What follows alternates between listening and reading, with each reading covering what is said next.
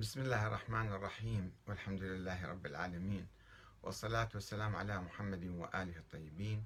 ثم السلام عليكم أيها الأخوة الكرام ورحمة الله وبركاته ومرحبا بكم في برنامج أنت تسأل وأحمد الكاتب يجيب. آه، السؤال المقدم لنا هو ماذا تعني نظرية اللطف؟ وهل غيبة الإمام الإمام المهدي مثلا ألف عام أو أكثر؟ هذا من لطف الله ما هذا التناقض؟ نظرية اللطف بالحقيقة أول ما قال بها المعتزلة في محاولة فلسفة النبوة ولماذا يبعث الله الأنبياء قالوا بأن هذا من لطف الله تعالى للبشرية أن لا يتركهم سدى فينعم عليهم ويتفضل عليهم ويلطف بهم فيبعث لهم الأنبياء.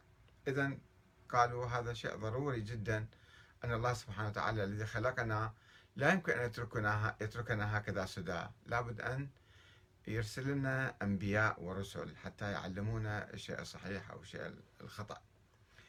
والشيعة الاثنى عشرية أو الإمامية عموما قبل الاثنى عشرية هؤلاء آه، يعني اعتمدوا على هذا الكلام فطوروا هذه النظرية. فقالوا بأن من لطف الله تعالى مو فقط بعث لنا أنبياء إنما يجب أن يبعث لنا أئمة حكام. الحكام إلى يوم القيامة الله سبحانه وتعالى يجب أن نعينهم. لأنه حتى لا يظلمون أو حتى لا يأمرون بمعصية فمن آه، يعني من لطف الله أن يكون عندنا أئمة الله يعينهم والأئمة الله عينهم في هذه السلالة الاثنى عشرية أو أكثر من الاثنى عشرية. فالشيخ المفيد السيد المرتضى الشيخ الطوسي عندما بدأوا ينظرون للإمامة والاثنى عشرية اعتمدوا على هذه نظرية اللطف. وأيضا مو فقط الله يبعث لنا أئمة. طيب وصلنا إلى الإمام الحسن العسكري وقال أنا ما عندي أولاد ووصيتي وأموالي وجوارية وكذا تروح كلها لأمي. فقالوا مو معقولة. نظرية اللطف نظرية اللطف تقتضي أن نفترض وجود ولد للإمام العسكري وإلا هاي النظرية يعني تتلاشى أو تنهار. فشلون سابقا كان عندنا أئمة وهسه ما عندنا إمام. ما عندنا إمام شو نسوي بعد إحنا؟ الله ما عين إمام.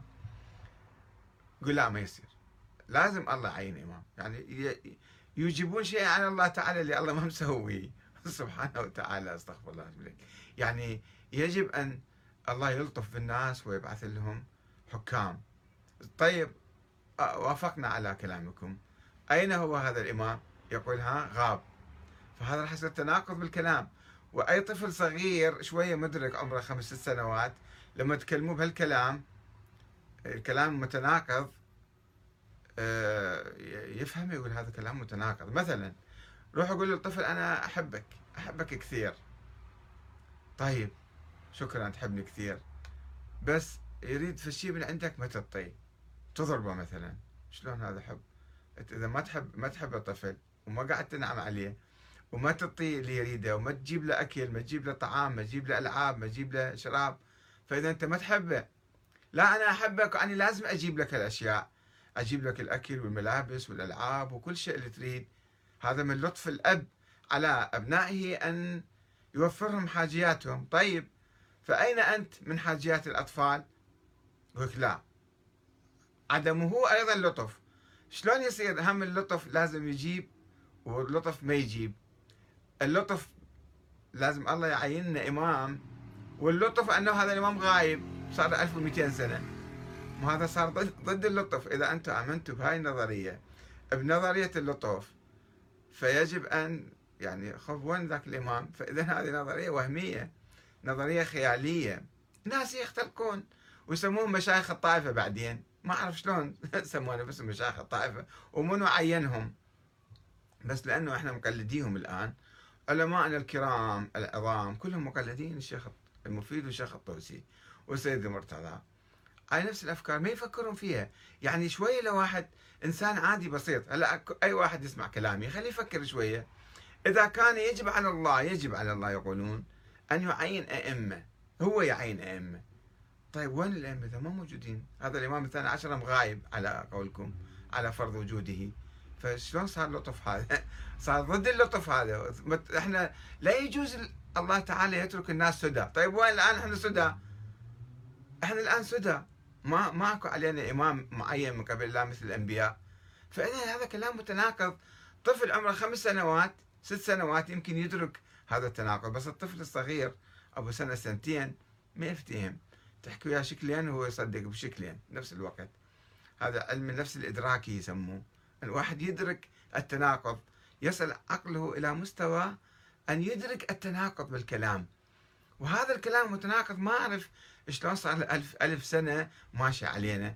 ولا نزال إحنا متشبثين به وما نقبل واحد يناقش في هذا التناقض. يقول لنا هذا كلامكم مو معقول.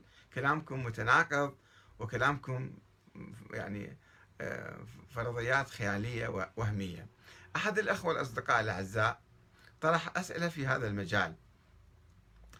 آه، سأل عدة أسئلة هو فاضل أحمد السامرائي. يقول يقول علماء الإمامية حتى يتحقق اللطف في الإمامة لابد من أمور ثلاثة.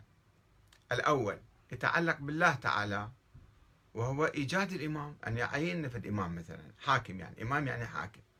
والثاني يتعلق به به من تحمل أعباء الإمامة والقيام بها وهو الإمام نفسه. لازم الإمام يقبل حتى يصير لطف هذا الشرط الثاني.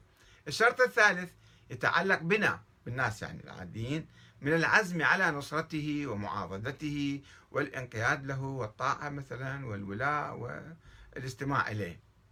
السؤال هذا كلام الإمامية. السؤال يسأل الأخ فاضل السامرائي يقول الأئمة الأحد عشر المتقدمون لم يلتلوا عن التظاهر بها ونفوها عن أنفسهم. قالوا إحنا مو أئمة معينين من قبل الله.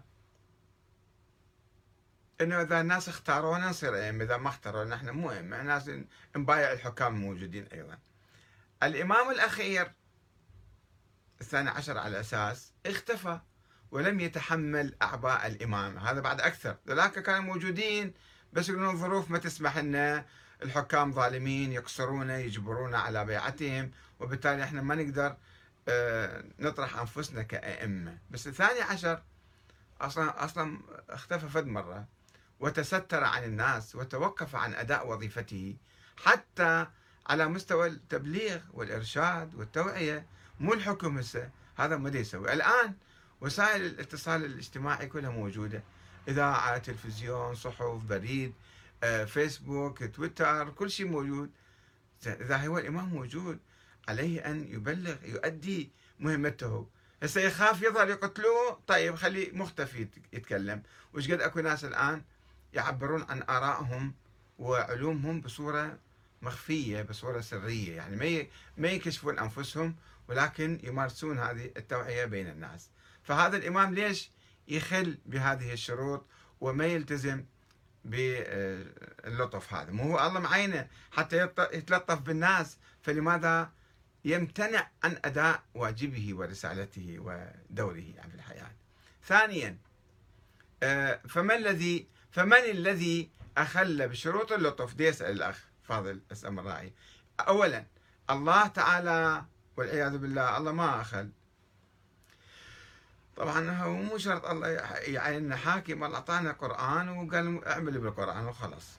ثانيا الناس الذين لا ناقة لهم ولا جمل في تنكر الأئمة السابقين لإمامتهم وتستر الإمام الأخير وتعطل مهامه أيضا هالأجيال اللي إجت وحتى الجيل الأول زمن آه، الإمام العسكري هم ما سووا شيء حتى الإمام يختفي مثلا. بإمكانه كان يطلع وصارت ثورات في زمانه ثورة الزنج وثورة كذا.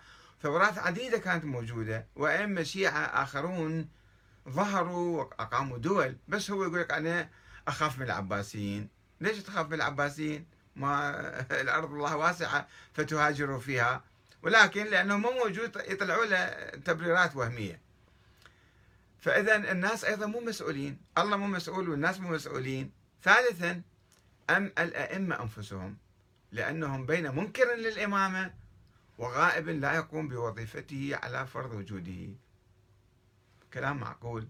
لو شو يفكر هاي نظرية اللطف صارت نظرية افتراضية.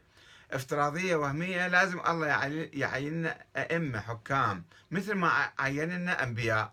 هسه أنبياء الله ذكرهم بالقرآن وذكر آه، رسالتهم وانتهى الموضوع. بعد ليش لازم إحنا كل يوم وكل زمان لازم يح... الله يعين رئيس وزراء مثلا؟ كل أربع سنوات كل خمس سنوات يعين رئيس جمهورية. شنو الكلام هذا؟ كلام مو منطقي. فنظرية الإمامة هي نظرية وهمية خيالية مثالية وهمية. ما لها حقيقة. ركبوها على أئمة أهل البيت سرا. سرا كانوا يدعون بالتقية. والأئمة ينفون. والنفي موجود في الكافي حتى في كتب الشيعة. ولكن يقولون هذا للتقية الأئمة كانوا ينفون يبررون كلام الأئمة يعني يقلبون رأسا على عقب. الأخ ماجد المولى يقول شروط ثلاثة وضعها علماء الإمامية لإثبات الإمامة لمن يدعيها وأهمها الشرط الثاني أن الإمام هو يتولى ويصدى. وكل هذه الشروط علمية ومنطقية ولا اختلاف حولها فلماذا لم يلتزم بها من جاء بعدهم من مدعي العلم والتفقه في الدين مراجعنا وعلمائنا نسوها هالشروط هذه. أم إنهم علموها واستيقنتها أنفسهم وجحدوا بها ظلما وعلوا ولمصالح دنيوية وشخصية بغية الفساد في الأرض. وجحدوا بها واستيقنتها أنفسهم ظلما وعلوا فانظر كيف كان عاقبة المفسدين. فاعتبروا يا أولي الألباب. عندنا هنا أيضا أحد الأخوة يسأل يقول بكر منعم. يقول شيخ سؤال موجه لك. أين أجد أصلا أصلا لهذه نظرية اللطف في القرآن الكريم؟ قلت له النظرية لا وجود لها في القرآن وإنما هي فرضية وهمية افترضها بعض المتكلمين. ليش نركبها على القرآن؟ يقول طيب أيضا يسأل مرة ثانية. يقول أنا أكو شيء ما أعرفه أنه ما هو الربط بين اللطف والإمامة. وهل هناك أصلا مشتركة متفقا عليه بين السنة والشيعة في الإمامة؟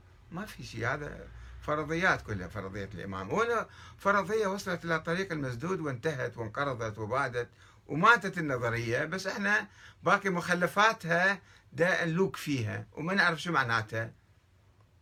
وما بها فائدة عملية مطلعين نظريات أخرى.